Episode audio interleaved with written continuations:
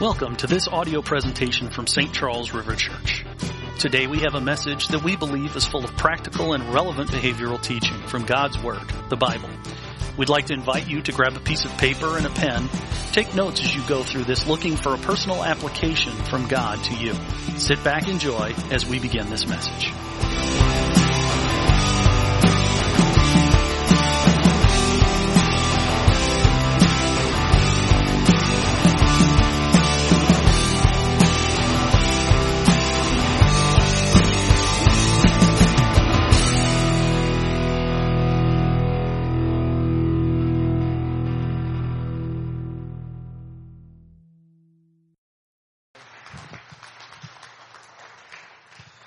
Hello, everybody. Are you excited you're in church? I know I am. He set it up very well. I love it.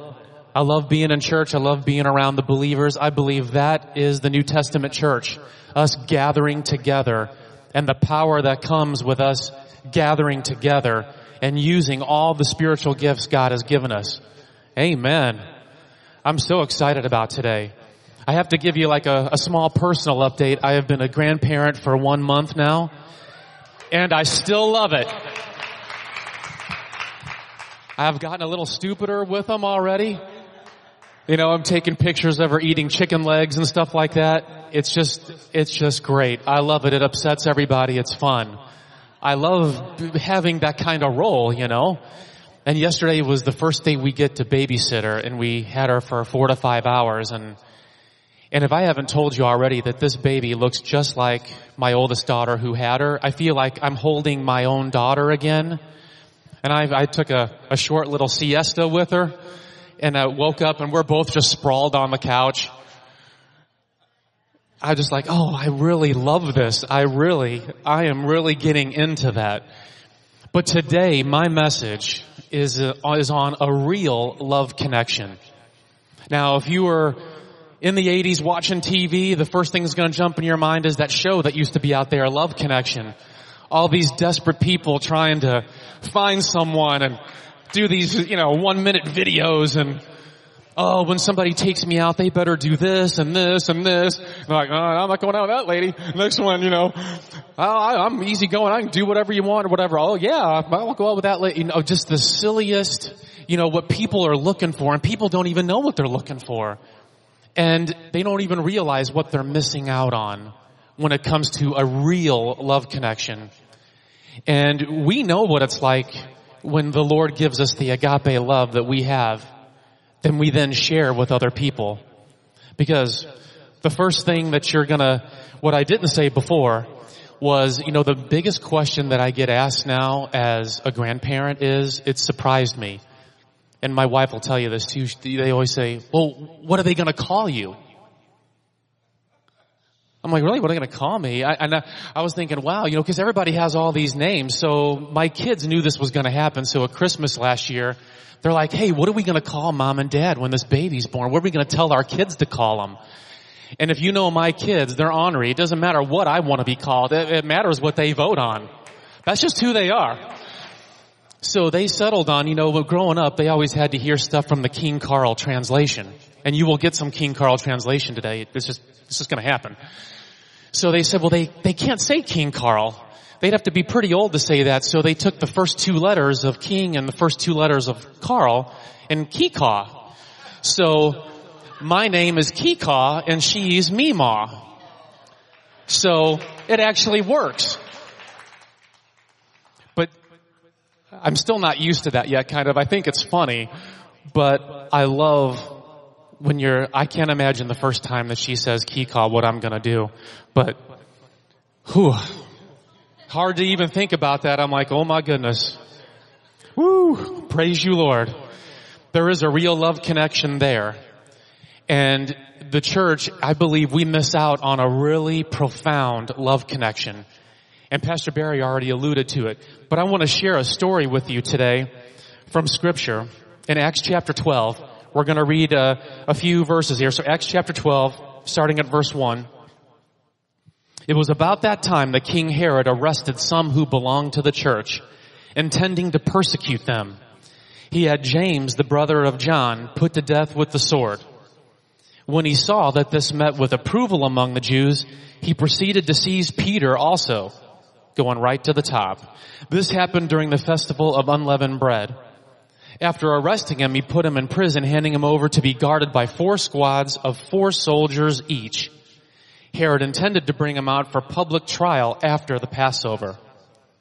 So Peter was in prison, but the church was earnestly praying to God for him. The night before Herod was to bring him to trial, Peter was sleeping between 2 soldiers, bound with 2 chains, and sentries stood guard at the entrance. And I want to hit the pause button there. You know, when we talk about Peter, a lot of times, it's the old version of Peter. It's Peter, the 1.0 version. It's, hey, I'm going to deny Christ 3 times. I'm going to be hyperactively ADHD, swinging swords at people, cutting ears off.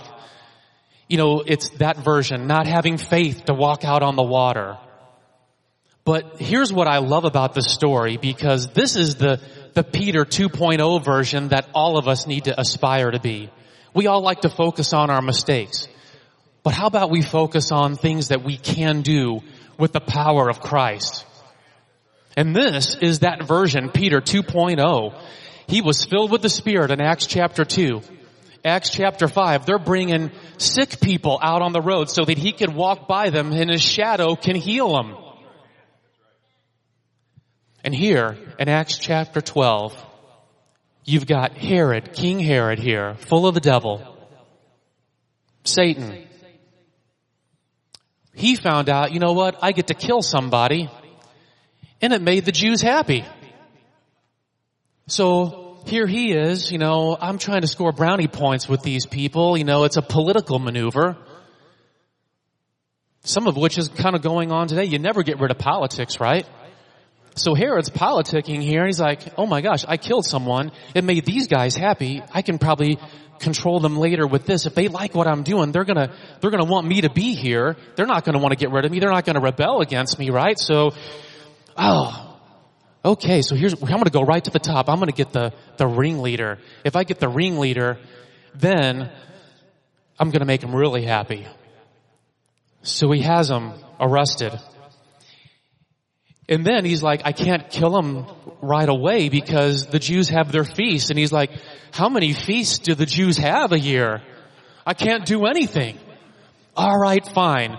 So 16 soldiers... taking turns watching one man in the strongest part of the prison. I'm going to make sure this one doesn't get out because I got a whole execution to plan. A fair and impartial trial that lasts 10 seconds and then the beheading starts. And he went to bed with a smile on his face, bloodlust in the morning. And here, panning over to the prison... you've got Peter sleeping between soldiers bound with chains. Now, where would Peter ever get the idea that he could sleep, knowing that he was surely, according to King Herod and the devil, going to die in the morning? Well, think about the story. Pastor Barry alluded to it when the disciples of Jesus prophesied to them and said, we're going over to the other side of the lake. And then they got on the boat. And he went to sleep. And then they all were, come on, don't you care we're gonna die? That was Peter 1.0. Don't you care? We're gonna die. Now, Peter has learned what it's like to be filled with the Spirit, sleeping in the middle of a storm, the biggest storm of his life. He goes to bed. We can do the same thing. But he had something else too. Peter also had a prophetic word for his life. And we're going to go there next. John 21:18. Jesus told this to him. He said, very truly, I tell you, Peter, when you were younger, you dressed yourself and went where you wanted. But when you are old, you will stretch out your hands and somebody will help you get dressed and lead you where you don't want to go. So he was telling them he was going to be led somewhere he doesn't want to go, execution, martyrdom. Otherwise, why would he not want to go there? But when he's young, he's not going to need any help. And Peter also knew, I'm still young. I just got started doing my preaching. This is not my problem. This is God's problem. And he went to bed and slept. With faith and patience, you will see the promises of God in your life. It's that simple. But there was something else going on, which is our part. And if you look back up here, so Peter was in prison, but the church. So King Carl translation here. Peter locked up in prison, but the small group that met at Mary, the mother of John Mark's house, was earnestly praying for him. And earnestly is not enough. That word means intense, intensity. They were praying in the Spirit. They were crying out to God. They were like, Lord, you got to get him out. That's what's going on. You got Herod sleeping with a smile on his face, thinking it's going to go his way. You got Peter sleeping with a smile on his face, knowing God is in control of the situation. And you got the small group intensely crying out to God, praying, we need an answer, Lord. They're the ones staying up all night. That's you, small group. They're staying up all night. And I know what some of you are thinking. I can't stay up all night and pray. Well, that's why we train and practice. My small group hates it. We got to stay up all night. Yeah, you do. Because you got to go into training, because there's going to become a time when you need to stay up all night, and you got to be able to dig deep and do it. So here the small group is knocking it out. God has given his promise. He's sleeping and resting on the promise. Isn't it amazing? That's all we need sometimes is just a promise. All of us have been in a spot in our life where all that we had left was the promise of God. But that's all you need. And you know what? Jesus isn't here physically to speak words to you directly from him, but he has his people here that can prophesy over you and can hear God's voice. And here's what the Lord is saying. And we can take that and stand on that word as well. My wife and I had to do that when she was pregnant with Matthew. You guys know Matthew, world-traveling missionary, used by God all over the place. Well, she was pregnant with him, and we were at a conference, and the evangelist calls us up, and we didn't talk to him about her or us at all, about this baby. And he looked at her at the bump, and he goes, that boy you're going to have, he's going to have a voice for God. So we've stood on that for a long time, because we didn't see that happen until for 17 years. Because up until then, he's the baby of the family. Everything was a party to him. He just wanted to make everybody laugh. He was ornery, an instigator, rebel-rouser, loved to stir up all of his siblings. You know, he just loved it. He would do antics at the table. He would just, you know, throw up food on the table just so they would laugh, and then pick it up, put it back in, and do it again. I mean, this is him. And we're thinking, he's got a voice for God, huh? Yeah. But he does. And when I was getting ready for this sermon, I had called him, because he's now in the middle of Colorado, somewhere on the Colorado Trail, doing a 500-mile hike, a sabbatical to be with God, 30-day backpacking in the wilderness, journaling and listening for the next part in life. And I called him. He was in a town where he actually had service. And I said, I got an idea what that voice is. It's that prophetic voice. When the Lord is going to use your voice, it's going to be words of wisdom, revelation, knowledge about things. The Lord's going to use your voice, that when you speak, it will come to pass. It's something special about you. All of us can have the gift, but there's going to be a special thing with you that God wants to do with your voice. So I just called him to encourage him, and it came at a perfect time for him to hear the word and receive it. But I thought that was so neat. But that's the power. The real love connection here is us together in small groups, serving the Lord together, doing life together. When the enemy comes after one of us, he comes after all of us. and we get intense and we pray and we see what God wants to do. Here, let's go back. I left Peter in prison. Let's get him out. Here's the big jailbreak, right? Next sentence. Suddenly, an angel of the Lord appeared because of all the prayer and Peter's faith standing on the promise. And a light shone in the cell. He struck Peter on the side. Wake up. And the chains fell off. The angel said, put on your clothes and sandals. And Peter did it. Wrap your cloak around you and follow me. He picked up all of his stuff, followed him out. Peter followed him out of the prison, but he had no idea that what the angel was doing was really happening. He thought he was seeing a vision or a dream. They passed the first and second guards and came to the iron gate leading to the city. It opened by itself, and they went through. And when he had walked the length of one street, suddenly the angel left him. Then Peter said, now I know without a doubt that the Lord has sent his angel and rescued me from Herod's clutches and from everything the Jewish people were hoping would happen. And as this dawned on him, he went to the house of Mary, the mother of John, also called Mark, where the many people had gathered and were praying. So here we go. Because of all that, angel shows up, wakes him up just like they had to wake Jesus up. Come on, get up. This is your chance. Get your stuff. And notice he didn't have to touch anything. Chains just fell off. Doors just opened. There was divine pixie dust on all the guards. They were sleeping. Just walked right out, and the angel leads him down to the street. The small group was praying for him. So where did the angel lead him? To the small group of people who were intensely praying for him. They were hitting it out of the park over there, and he's like, you got to go there. And he knew just where to go. I know whose house they're at. They're at Chi Alpha and Mima's house. That's where they are, and they're praying for me, so I'm going to go and tell them. It worked. I'm out. And I could spend time talking about how they didn't believe it was really him, but that's not really the point I want to make today, though. I want to make the point of how powerful the small group of people coming together is. Because it can change things.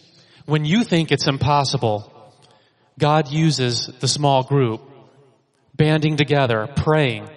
And these groups are powerful. We have the pastoral staff is going to be leading small groups. Many of them are. And Pastor Barry is going to lead two of them because he's just anxious and excited about this. He's going to have his normal small group.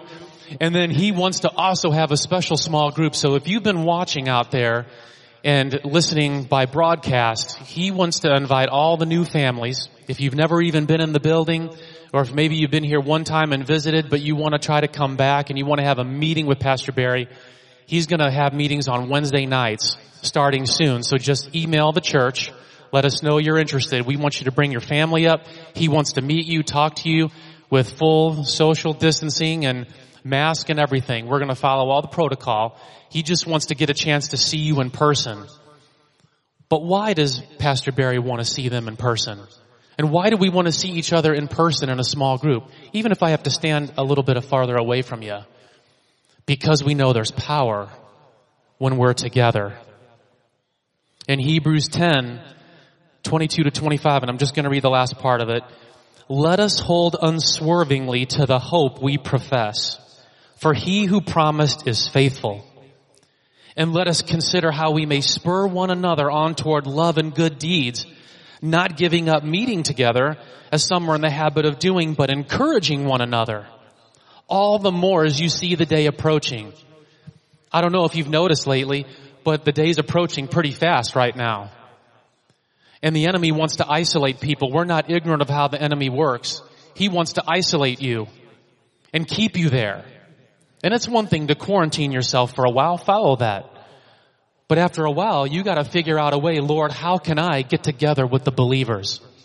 And you need to let the Lord lead you on how you need to meet with the believers in the small group. What do you want me to do, Lord?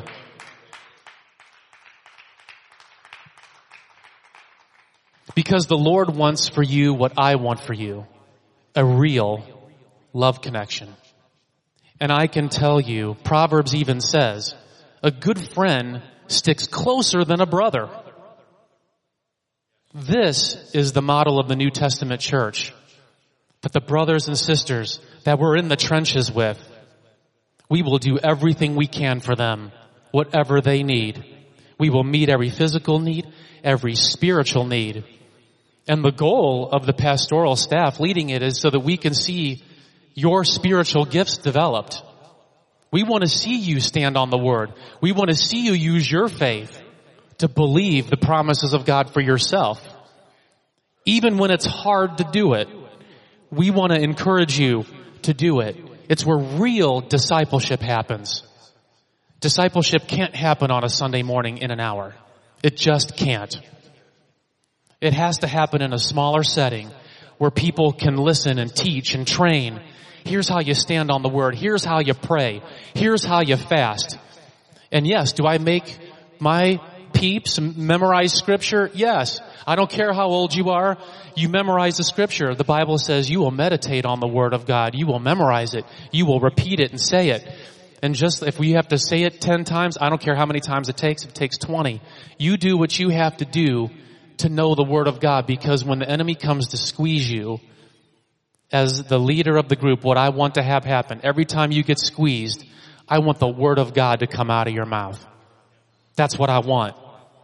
And it's going to take you putting the effort into it, memorizing scripture, standing on the word, spiritual growth, leveling up in your spiritual gifts. That's what it's all about. This is what we want to train and do with you. Praise God. Lord, I thank you for your people that can clearly hear your voice today, Lord. I thank you for the power of the living God that is here today. And Lord, I thank you for the people as they come, that they're going to use divine wisdom from you to know exactly what to do and when to do it. In your holy name, amen. You know, one thing, I feel the Lord.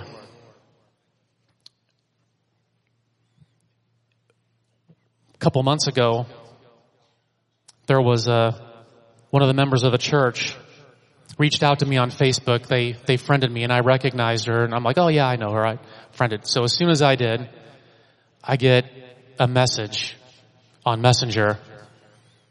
Hey, will you get some people together next Sunday? I know we're supposed to be away from each other and all that kind of stuff, but I need you to pray for me. I need to get healed. And I said, I will get people and we will pray for you. And we did it that next Sunday. We came in. She's barely able to walk. Hobbled into the room back there where the kids are. There wasn't children's church going on then. We just said, let's just go back here. I grabbed some people. We go back there. And we start praying over her. And we commanded the bones in her back to move and line up with the word of God. And healing came on her right there. And she was healed. And she works at a job where she's on her feet all day. She went back to work. Went to her doctor and her neurologist and said, and confirmed what the Lord had done in her life. She was healed. Isn't that awesome? That happened right here. And last week in our small group, there's one of the ladies in our group. She's only been a couple times since this broke out, but she came. We were already all there, and she comes in and goes, I said, hey, how you doing? I'm glad you're here. And she goes, this is literally how it happened. No, hi, good to see you. And she goes, I'm here because I need someone to pray and lay hands on me today. I don't care about you staying away. I need you to put your hands on me and heal me. And I'm like, you know, when you get isolated long enough, there's going to be a point where you're going to need people to pray for you. But that's what we're for. This is why you need a small group. This is why you need people. And I had the ladies get around her, and they just prayed it right off of her. And that is the power of God. This is why we need each other. I believe God wants to do that same miracle, because God always confirms his word with signs and wonders. And what happened for her here in the church with her back being healed if you need your back healed today, I want you to stand up. I know there's a couple guys. I know Tony, I want you to stand up. Chris, I want you to stand up. Use your faith. Anyone else that needs their back healed, completely, totally whole. Yep, stand up. If you're at home, stand up. We're going to speak over you. The Lord is going to take with the miracle here and bring it to you, because that's what he does. The miracle is in the house. Lord, as these people are standing, I thank you, Lord Jesus, just as that day that your spirit fell upon us and healed her back. I thank you, Lord Jesus, right now that every vertebrae and every back is being healed right now of these people that are using their faith to stand up, to stretch their hand, whatever they can do. I thank you, Lord Jesus, that just as you move the bones in her, you're going to move the bones in them, and you're going to line them up in the perfect position. They're going to line up with the Word of God. I declare that each one of them are the healed of the Lord, and by the stripes of Jesus, they are completely and totally healed, and we will have testimonies to share about how the healing came upon them with just their faith and standing on the promise of the Word of God. I thank you, Lord, for meeting every single need. Complete shalom, total healing in your name. Amen. That's how it happens.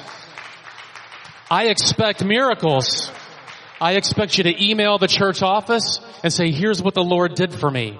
And we're going to keep encouraging each other with the miracles that happen in the house. But this is what's going to happen in your small group when you come. They're going to say, how can we pray for you?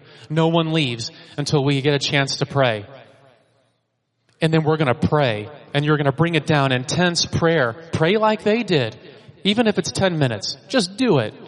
You'll be amazed at what God does with people and what he breaks off of them. People are carrying the weight of the world right now out here. Anxiety, panic, fears, heaviness. And it's our job in the small group as the leaders who have devoted ourselves to this to break that off of you. So come just to get healed if you want. That's fine. But stay for the Word of God too, amen? But that's what it's all about. Give the Lord a hand clap of praise.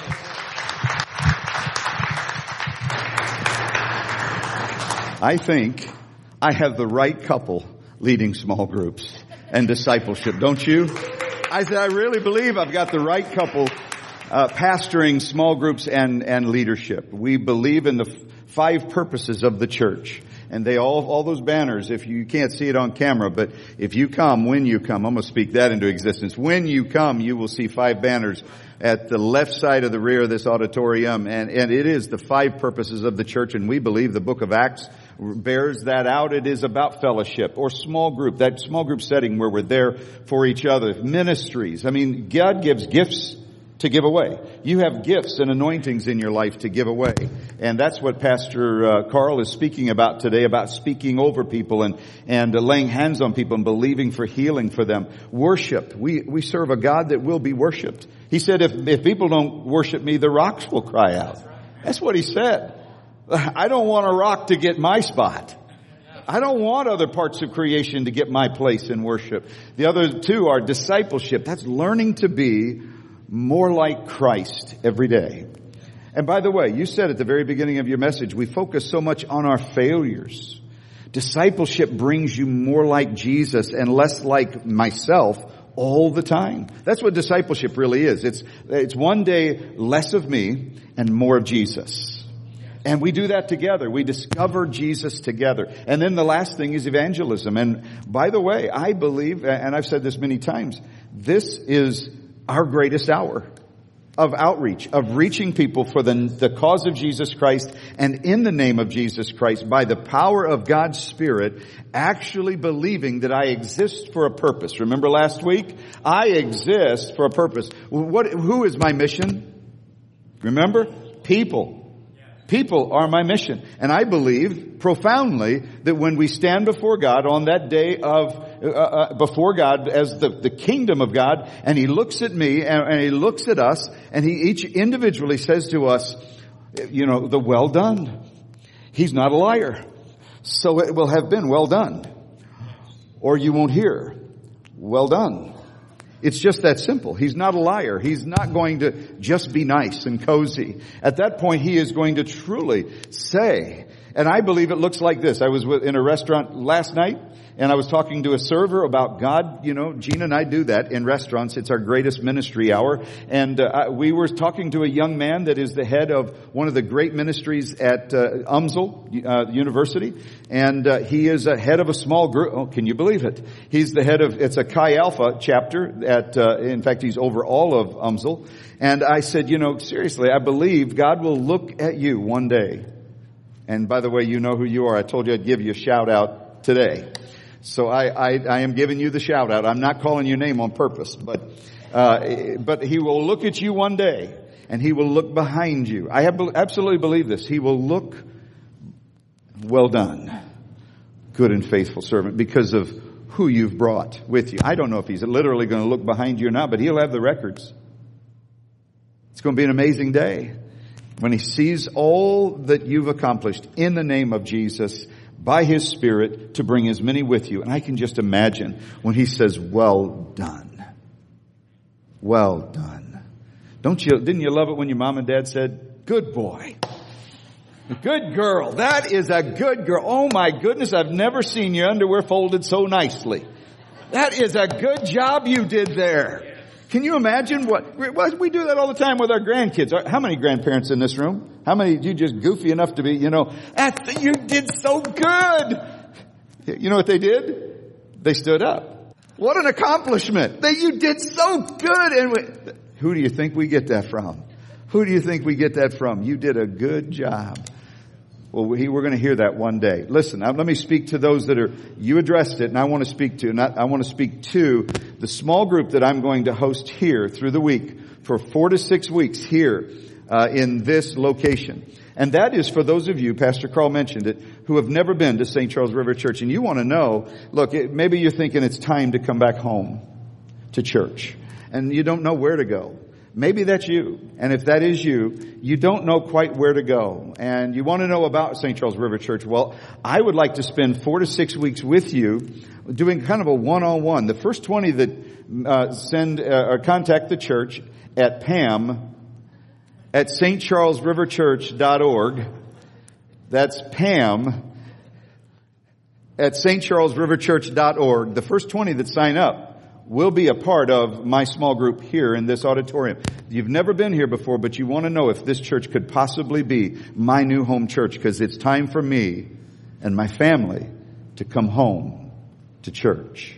And if that's you, I want to spend some great time with you. And if this is not the church for you, I have found some great churches. I know a lot of pastors in the region. I know a lot of great churches in the region, and we will find you a place that you can call home once again. I'm not going to be selfish about it. I mean that. If you know me, you know I mean that. Because I want you to be where you will succeed and where they will succeed with you. So don't forget, Pam at stcharlesriverchurch.org, and she will make sure we get you registered. All you got to say is, I want to be on the 101. That's all you got to say is, I want to be on the 101. And she'll know exactly what you're talking about. Okay? We hope you found this audio presentation from St. Charles River Church both beneficial and enjoyable. If you're ever in the area, please come by and visit us. You can also reach us online at www.stcharlesriverchurch.org.